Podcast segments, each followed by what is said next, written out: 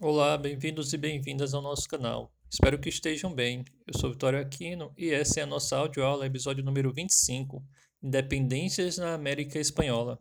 Nossa aula de hoje tem como objetivos: primeiro, compreender as principais características e motivações dos processos de independência da América Espanhola, considerando os contextos interno e externo, nosso segundo objetivo é identificar e compreender os principais projetos políticos dos líderes dos movimentos pela independência das colônias espanholas da América. Já o terceiro objetivo, temos identificar os diferentes grupos sociais envolvidos nas independências da América Espanhola e por que alguns foram excluídos desses processos. E por fim, temos como objetivo desta aula diferenciar o significado de liberdade no contexto das independências para a elite crioula, para os negros e indígenas. Então, para entendermos esse tema, vamos relembrar algumas temáticas já estudadas. O seguinte: a Espanha havia colonizado algumas regiões aqui na América, principalmente na América Central e na América do Sul. Então, a Espanha nós chamamos de metrópole, era metrópole, e as colônias e os países colonizados eram as colônias da metrópole Espanha. A Espanha, para administrar o vasto território que dominava na América, ela dividiu esse território em vice-reinos. Então, o que nós vamos ver nesta aula é como ocorreu o processo de independências dessas várias regiões que eram dominadas pela Espanha. Então, nessa aula, nós vamos ver seis tópicos os antecedentes das independências, quais foram os fatores, o contexto que influenciou essas independências, a quebra do pacto colonial, vamos ver a divisão colonial, a população da América Espanhola, as revoltas separatistas e o pós-independência, que é como ficou, ficaram os países após as independências. Então, iniciando pelos antecedentes, temos o primeiro tópico, as influen a influência dos iluministas, das ideias iluministas, que, como nós estudamos, tem como princípio fundamental a liberdade. Então, os filhos dos é, da elite que havia nascido na América, que eram chamados de crioulos, eles iam estudar na Europa e, quando voltaram para a América, voltaram com esses pensamentos, com essas ideias iluministas e essas ideias passaram a circular por toda a América Espanhola, por todas as colônias, o território que era colônia da Espanha. Porém, temos que entender o seguinte: as ideias de liberdade que circulavam na América eram diferentes, pois para as elites crioulas, que são esses filhos dos espanhóis nascidos na América, eles, como liam os textos iluministas, eles tinham o ideal de liberdade numa dimensão política e econômica. Para eles, a ideia era se libertar da interferência do governo espanhol dos negócios que eram realizados na América. Já para os escravos, a ideia de liberdade significava sua libertação. E para os índios, a liberdade significava o fim dos tributos coloniais do trabalho compulsório que eles eram submetidos. Então, cada grupo social tinha uma ideia diferente de liberdade. Essa ideia não era igual, não era homogênea para todos. Um outro fator antecedente das independências da América, na América Espanhola foi a independência dos Estados Unidos, que ocorreu na, nos Estados Unidos, que fica na América do Norte. Então, essa independência ela se tornou como um exemplo a ser seguido pelos outros países da América, pois, como esse movimento teve vitória, o país, os Estados Unidos, estava se desenvolvendo, os outros países, as outras regiões que eram colônias na América Central e na América do Sul, viam, viam que era possível também é, fazer a independência de suas regiões. Um outro fator antecedente foi a Revolução Francesa, que foi o movimento burguês, como nós vimos, e que derrotou, pôs fim ao antigo regime, ao absolutismo lá na França. Todos esses movimentos, eles vão ser é, trazidos, as ideias desses movimentos foram trazidas pelo, pela essa elite que vivia aqui na América espanhola e ela vai circular essas ideias de liberdade, de igualdade, ela vai circular por todas as colônias da Espanha. E um dos fatores determinantes para esse processo foi quando Napoleão Bonaparte invadiu a Espanha depois o rei espanhol Fernando VII e após isso colocou seu irmão para governar. Com isso, se formaram várias juntas governativas lá na Espanha que não reconhecia o governo do José Bonaparte, do irmão de Napoleão Bonaparte, e também as colônias seguiram o mesmo exemplo e também fiz, e fizeram essas é, juntas governativas. Com isso, de algum modo, elas já conseguiam a autonomia do governo, já conseguiam uma certa liberdade do governo da Espanha, uma vez que quem estava no poder não era mais um espanhol, era um francês, José Bonaparte, e eles agora tinham uma certa é, independência do governo da Espanha. Como fator antecedente, por fim, temos a Revolução Industrial na Inglaterra. Naquele momento, a Inglaterra já estava entrando para a Segunda Revolução Industrial. E com isso, ela precisava de matéria-prima, que é a base para a fabricação de qualquer produto, e de mercado consumidor, que é quem compra tais produtos que eles fabricavam.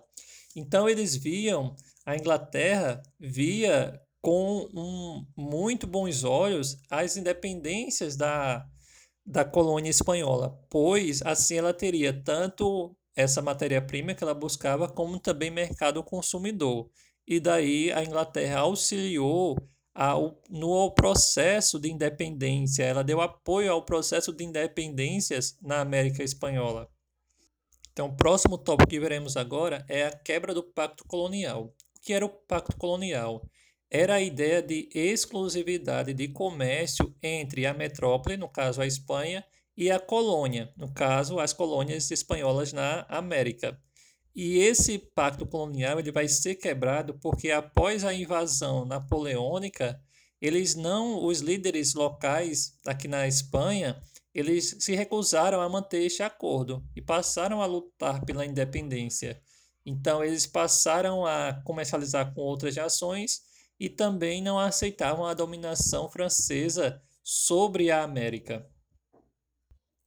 Como eu falei, o governo da Espanha, no, no início da colonização da América, dividiu a América em vários vice-reinos. Então, cada vice-reino ele tinha uma administração ligada à metrópole, à Espanha, e são esses vice-reinos, são neles que se dará o início, o processo de independências. Então, cada vice-reino desse dá início às independências e, a partir disso, vários países serão formados eh, depois.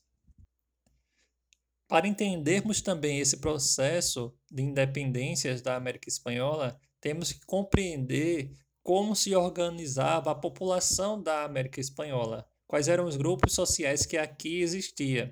Então havia os chapetones, que eram os nascidos na Espanha que detinham altos cargos públicos. Havia os crioulos, que eu já citei, que era formado pela elite que nascia aqui na Espanha, aqui na América.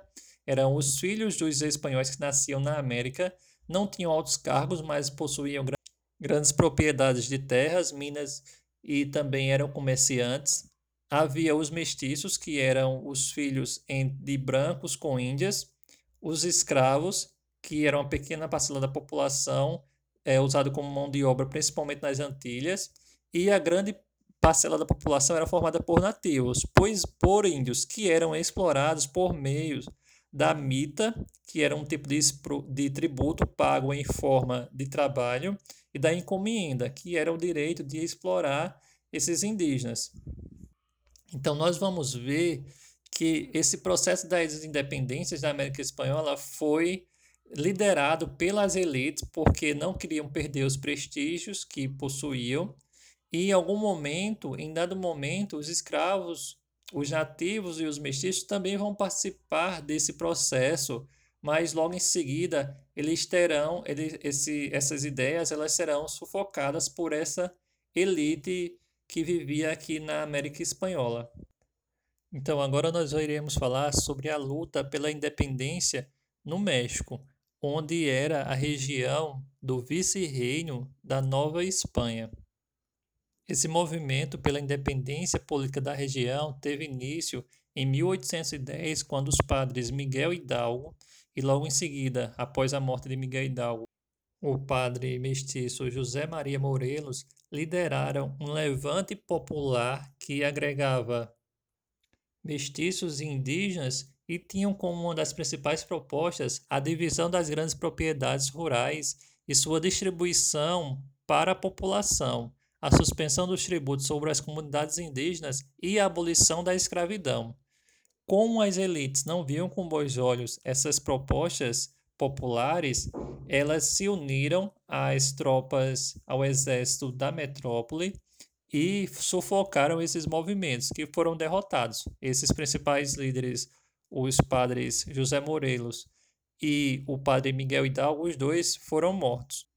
Com o fim desses movimentos populares pela independência, a metrópole, a Espanha, tentou retomar o controle sobre a região do México, mas as elites locais elas desejavam a independência, mas não por meio de uma revolução popular. Então, em 1821, o militar Agustín de Tirbude ele apresentou às elites coloniais um plano que foi muito bem aceito pelas elites, que se organizaram e lutaram contra as tropas eh, da metrópole, as tropas do, da Espanha. Então, esse general Agustín de Tirburde, ele conseguiu governar até 1823, quando os crioulos estavam, ficaram insatisfeitos com o autoritarismo, com o seu autoritarismo, e o depuseram e proclamaram a República Mexicana sob a orientação dessa elite local. Então, a partir de 1810, depois do início dessa, desses movimentos de independência lá no México, onde ficava o vice-reino da Nova Espanha, a luta pela independência se espalhou por toda a América Espanhola. Então, apenas o vice-reino do Peru permaneceu fiel à Espanha e de lá as forças metropolitanas da Espanha né, organizaram a contraofensiva, apoiados pelos chapetones, que eram aqueles colonos nascidos na Espanha e que ocupavam os principais postos da administração colonial. Esses, esses movimentos de independência foram liderados pela elite crioula, que eram aquele grupo nascido de espanhóis nascido aqui na América, mas que possuíam grandes propriedades e que possuíam as ideias iluministas, como eu já falei. Então, cada grupo desses crioulos, a partir de suas respectivas regiões, eles fizeram um movimento de independência dessas regiões, sempre tendo o cuidado de evitar que o movimento assumisse as feições que ocorreu no Haiti, que foi uma revolta escrava, que pôs fim à escravidão e promoveu a independência lá no Haiti, e também do que ocorreu no México, que foi o um movimento popular. Então, o grande medo das elites é que essas ideias de liberdade se espalhassem para as camadas, camadas menos favorecidas, pois era grande o medo de perder os seus privilégios.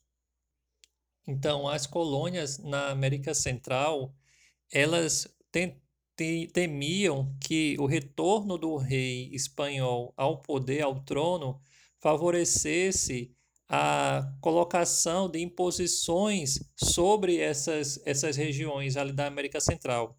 Então, elas aceitaram, essas províncias se uniram e aceitaram a, se anexar, ou seja, fazer parte do Império Mexicano que havia se tornado independente há pouco tempo. Mas, no entanto, essa anexação, essa ligação ao Império Mexicano durou pouco tempo, só o período em que o a Agustín Iturbide esteve no poder. Em 1823 foi realizado um congresso que declarou independência da região, que foi nomeada Províncias Unidas da América Central. No ano seguinte, foi estabelecida uma constituição para o novo estado, que se tornou uma república federativa, ou seja, significava que cada localidade era autônoma. Ela tinha, por exemplo, a possibilidade de criar suas próprias leis. O principal defensor dessa ideia de, autonomia, de federação, de autonomia de cada região, mas sendo um país único, foi o José Cecílio Del Valle, que tinha inspiração lá das ideias iluministas e também da questão da independência dos Estados Unidos, que mesmo sendo uma vasta região, se tornaram se tornou independente os Estados Unidos de uma forma federativa, sem se separar mas devido à pressão da Inglaterra e também por a questão dos interesses de cada localidade, essa união des, desses estados ele não foi adiante e logo em seguida eles se separaram e formaram países independentes.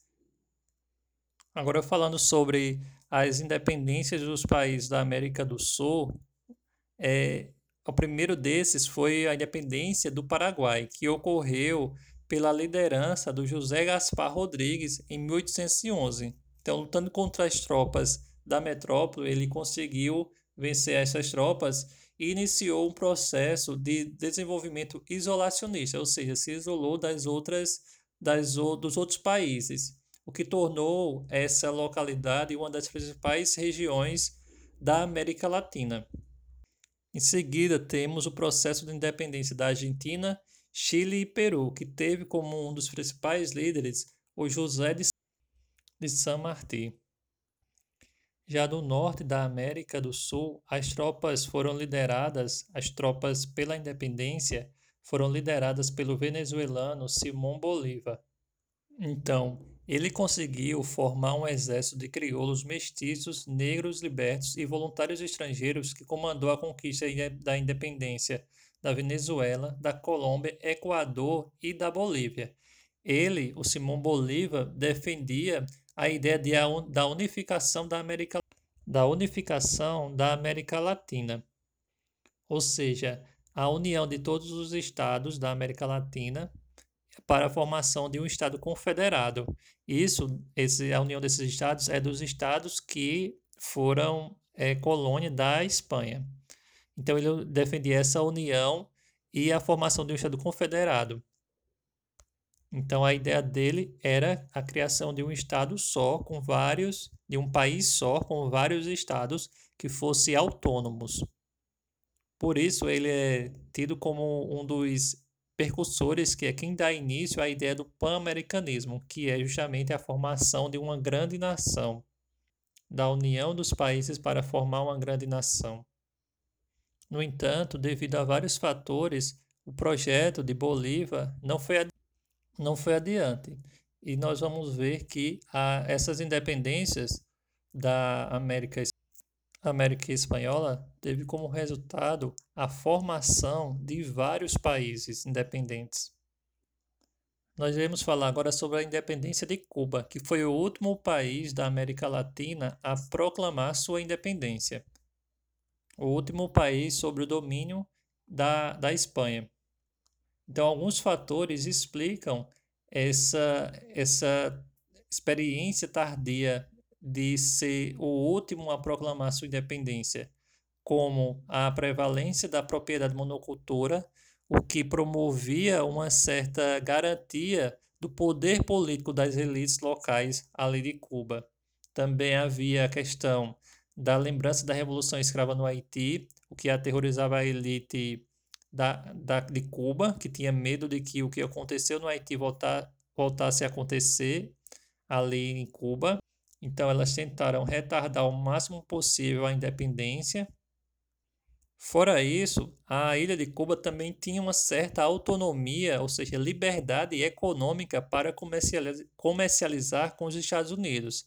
Ela não sofria tanto com as imposições que eram colocadas pela metrópole, que no caso a Espanha, era a Espanha.